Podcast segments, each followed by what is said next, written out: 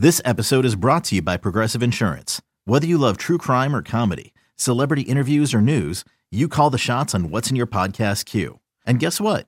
Now you can call them on your auto insurance too with the Name Your Price tool from Progressive. It works just the way it sounds. You tell Progressive how much you want to pay for car insurance, and they'll show you coverage options that fit your budget. Get your quote today at progressive.com to join the over 28 million drivers who trust Progressive. Progressive Casualty Insurance Company and Affiliates.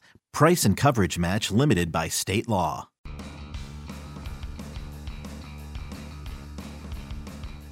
You're listening to MLB.com Extras, brought to you by MLB.tv. It's baseball everywhere. It is March 27th. The countdown continues as opening night is six nights away. Opening day one week from today for the 2017 season. Talking Reds baseball today with Mark Sheldon, as always. And Mark, you were uh, on vacation last week, and it, was this kind of the equivalent of, you know, when there's like an expectant couple and they're a couple months away from having a baby and they take what's called a baby moon. It's not a honeymoon, but it's a baby moon where they vacation, you know, one last hurrah before the baby comes. Was this kind of your uh, equivalent of that where, you know, before baseball arrives for, you know, six nonstop months, you took your own equivalent of a baby moon? Is that, can we make that equation here? I'm not sure about that, but I know that I try to put my time off together in a block so I can spend the most time with my family and my, especially my kids and get some real time and they get to come out. It's their spring break and I want to be able to be available to them and not always working. So I, I work part of the time and I have some time off for part of the time. And yeah, I guess it's a little bit of a respite before the, the grind of the season but uh, I'll never complain about getting time off, and I'll never complain about covering baseball. So uh, yeah, uh, yeah it's all good. Yep, it's it's a win-win all the way around. I'd say that's a, a well-timed vacation on your part, as uh, like we said, one week away from uh, the grind beginning again for the uh, for the 2017 season. So, Mark, with that, let's tie up some loose ends with the Reds, as every team is going to be breaking camp here in less than a week. when the 25 man roster is announced for opening day, when it's unveiled, is the name Bronson Arroyo going to be on that list? I'm really uh, of the belief that it will be. It's it seems like all he has to do is stay healthy. Uh, they're not too worried about the results. They're not worried about his velocity. Uh, they're just simply worried that his uh, his body can hold up to the demands of, of throwing five to six, perhaps even seven innings. Uh, he has after a two-year layoff, so he's going to have a minor league game uh, next uh, Tuesday, this coming Tuesday, I should say. And then on April 2nd, he'll have one more minor league game here in Arizona. He will not go back with the team. And then uh, if he gets to those two outings, uh, very likely he will fly into Cincinnati and be on the field for introductions on April 3rd. So uh, that's what I'm looking at. It, it, you know, anything can change. I've seen things change at the last possible minute. If he got clobbered, if he gets hurt, if he has fatigue, that could all change the plans. But uh, they knew going in that he was not going to be a velocity pitcher. They just wanted to see that he had his stuff, and they really are trusting him that he knows his body and that he can hold up to the demands of starting. And Mark, you know, if I'm reading this correctly, it seems like uh, you know you, you go back a, month, a month and a half, and uh, this kind of started off as a as a feel good story, but I don't think anybody legitimately thought that he had a real shot at making the opening day roster. You know, nothing against him, but again, as you said, there's the age and the injury history and, and, the layoff. I mean, are are you, is even the most optimistic Reds fan, kind of surprised that this is transpiring right now? I'm a little bit surprised, but then again, I think things changed uh, in his favor when Anthony DeSclafani got hurt. Uh, you know, they didn't have enough veteran presence in that uh, rotation. Scott Feldman, although he is a veteran, he, he's not. Uh, doesn't have quite the track record that someone like Arroyo has, and I think they knowing knowing Bronson for as long as they did, and knowing what he meant to the team and the clubhouse, and knowing what he quite frankly what he meant to the city, they they know they have a known commodity there if he's healthy, and I think that was enough for them to to make him uh, a candidate for the team. And so yeah, he did exceed some expectations. He looked good in his starts. The, unfortunately for him, he got uh, hit in the face by a Devin Mesoraco throw that cut one of them short, but. Uh, you know, there hasn't been an outing where he's gotten clobbered. He's given up a home run here and there, which is what he did anyway. It's just the way his stuff plays sometimes, especially out here. And he still has the deception. He still has the the different looks. He'll throw any pitch at any count. And even if he's only throwing 85 to 86 miles an hour, he can still get guys out. Yeah, and I mean it would be great, like you said, if uh, when the the opening day lineup and roster is unveiled uh, at Great American Ballpark, if he is uh, marched out there to the foul line, uh, what an ovation that would be uh, for the 40 year old Bronson Arroyo. We'll see what the uh, next few days bring on that front. Mark, transitioning now to the bullpen, you seem to indicate that the Reds are going to carry a second lefty in the pen alongside their main lefty, Tony Cingrani. The two names kind of vying for that spot seem to be Lucas Luetge and Wandy Peralta. Uh, of the two, uh, does one have the inside track? Well, that's a tough one. I think based on performance only, it would be Luetge, but uh, Luetge has the disadvantage of being a non-roster player, and, and Peralta is on the roster. So, uh, and they have other guys such as Arroyo they need they, they need to add to the roster. So, I think some roster jujitsu might be in order to make it work for Luetge. Uh, I, I think also he's a veteran in a sense that he's even though he's been you know, he's been in 111 major league games with Seattle. He's 30 years old, so he does have a little bit of experience that, that Peralta does not have. But one thing that is maybe favoring uh, either one of those guys is that they're going to look like go with a, an eight-man bullpen and a, and a four-man bench. By they released Ryan Raburn today, uh, by with all indications that they'll have an eight-man bullpen to help shore up the uh, the youth of the rotation. So there is enough room for for two lefties, uh, Cingrani and one of those other two guys, and then we'll see what happens. But I, I I, I kind of want to give the edge to Luetge based on performance, and then they'll figure out a way to make it work. Yeah, it, it's tough, like you said. Luetge uh, maybe have the better numbers, but Peralta is on the roster. That may give him uh, the inside track. We'll see what happens there. And uh, Mark, uh, seeing as this is uh, our last podcast before opening day, and that is hard to believe, I want to get some uh, thoughts from you about some guys you know, in certain categories for this Reds team, uh, guys that might break out, guys that could have a bounce back season, and a, a guy that possibly could regress uh, from having an overachieving 2016. So let's start at the uh, the top of that list. I would think that this question skews more towards younger guys, but when you look at that group, and there's a lot of them on this Reds team, this rebuilding Reds team, which young player is best positioned to have a breakout season? Now, there's a few. I, I think I don't know if you would call this a breakout, but I would. I think someone like Eugenio Suarez, who had 21 homers last year. It was his first full year as a third baseman. He made a lot of errors uh, in the early going, but really kind of settled down in the second half. Uh, he can hit to both fields. I, I think he could be due for a very, very nice season. And, you know, a lot of people don't know his name. He does not figure among the top 10 of Major League third basemen or even National League third basemen.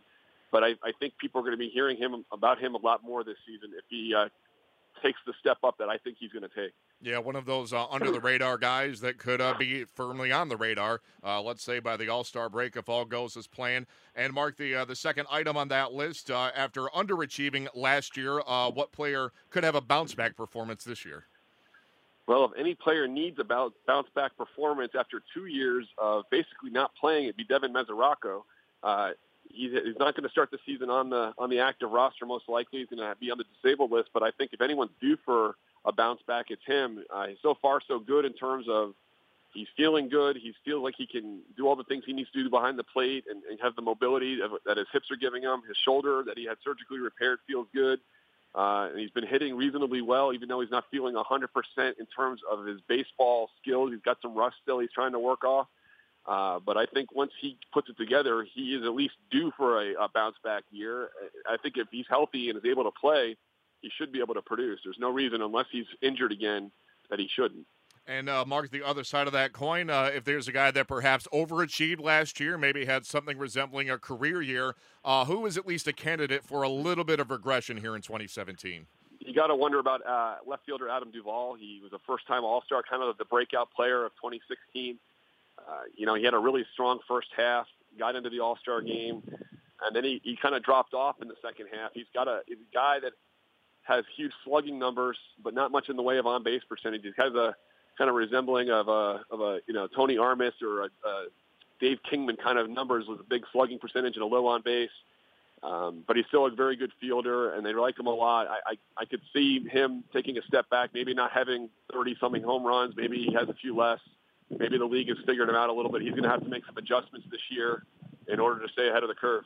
Yeah, a few red flags in that second half, but like you said, uh, the the talent and the raw power certainly there, and maybe he puts it all together in 2017. He could go either direction. It'll be interesting to see which direction he indeed does go. Uh, and Mark, to begin to wrap up here, uh, of course, it's our last podcast, as I said uh, before uh, 2017 opening day. So, from the home openers that you've covered, uh, covering the Cincinnati Reds team, what is your your primary memory from all those years?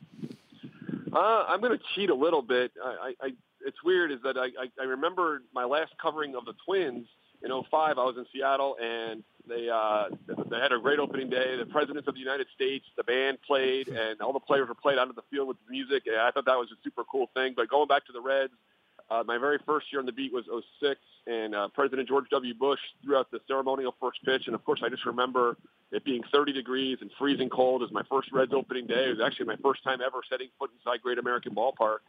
And uh, I just remember being dogs, snipers, Secret Service, uh, the White House press corps, uh, all of that kind of going with it. It was just an odd, odd experience of seeing that all put together.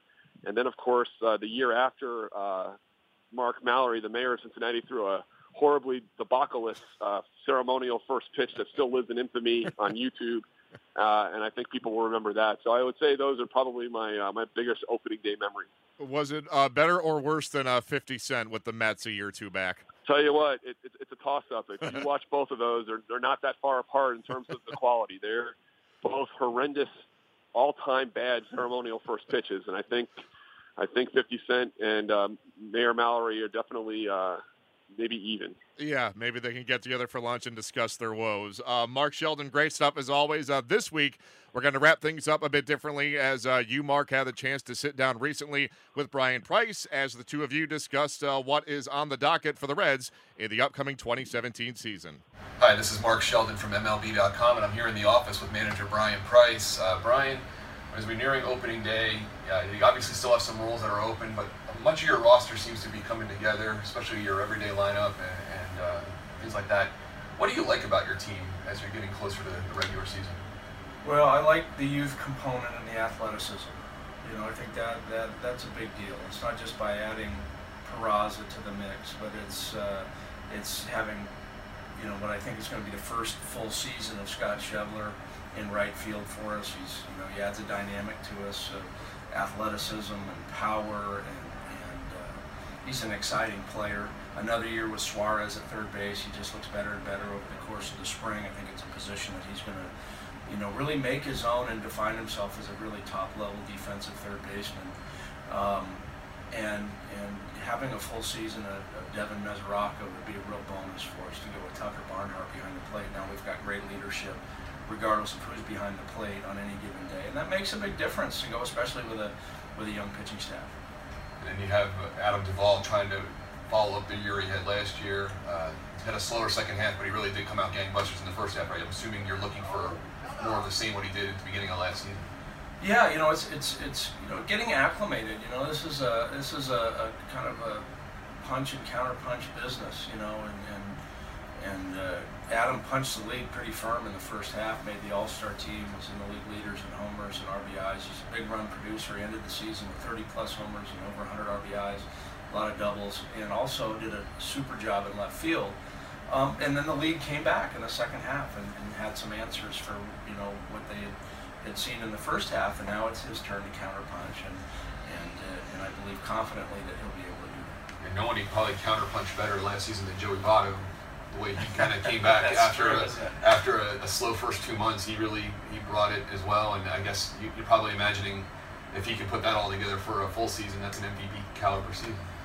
It is, and the game the game's hard to play, and we all know that it's hard to be that good for for 162 game season for anybody. It's that that's what those seasons are all about. When we talk about uh, you know Ted Williams or, or more recently a uh, Miguel Cabrera type of a triple crown season or things of that nature. That's an ability to hold something together for a 162 game season, which is such a challenge in any part of this game.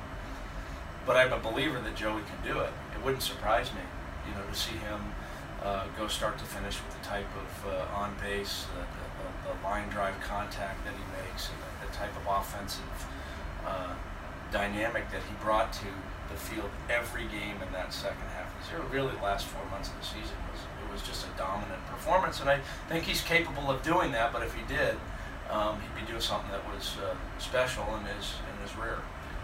In your bullpen, you have five of the seven, maybe eight spots uh, spoken for. You're obviously going to try something a little new this year. Uh, you're not really dedicating a closer. You have four guys that you maybe they will make less appearances but pitch more innings, multiple innings. Uh, how do you now that you're kind of getting closer to the season? How do you view that working out for you this uh, and the team this season? Well, it, it is. It's a you know it's a will see situation. Um, you know the best laid plans. You know you always have to have fallback. But my, my feeling is is you know we have to get these guys acclimated to it. I think we began to do that last year. Iglesias got a handful of save opportunities. Lorenzen got a lot of multiple inning opportunities.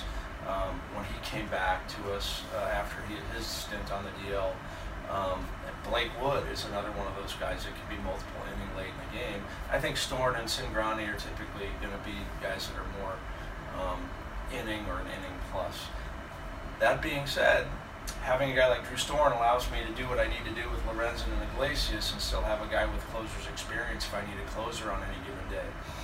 Uh, I think it, it can work quite well. What has to happen is the group down there has to band together and be motivated to finish the day with a win, regardless who gets the win, who gets the save, who gets the hold, whatever it may be, is to define the success of the ind- individual by the success of the group.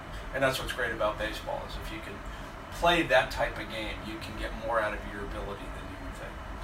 Obviously, the rotation's still in flux, and, but no matter who's in the five, it's going to be a younger rotation, and they're not necessarily known for yet to be consistent with going deep in games and having innings. How much of a concern is having the bullpen pick up some of the innings that the starting rotation may not be able to pick up and, and, and getting to the end of the game? Well, the concern I don't think will be the innings, it'll be the appearances, and it'll be the amount of time that we can find off for any multi, you know, inning pitcher. You know, if you find, if I find that in, in order to be able to win on a consistent basis, I've got to use multiple relievers for multiple innings you know, again and again and again. That won't work. That, that, that'll peter out rather quickly. Um, the other thing is, is we have to give these young guys opportunities to, to learn how to pitch after the sixth inning. And sometimes that comes at a price, you know, we don't want to say that we're, this isn't the same as the minor leagues where the development is the most important thing. It is important, but at the end of the day, we want to taste the fruits of the labor and, and have a victory to show for it. Um, so, uh, as much as the opportunity will be there for these young guys to get those to get those innings and those opportunities, um, we certainly at the forefront has to be at the end of the day has to be the victory. So it'll be, be quite a balancing act, and and uh, I think our young guys are up to the task.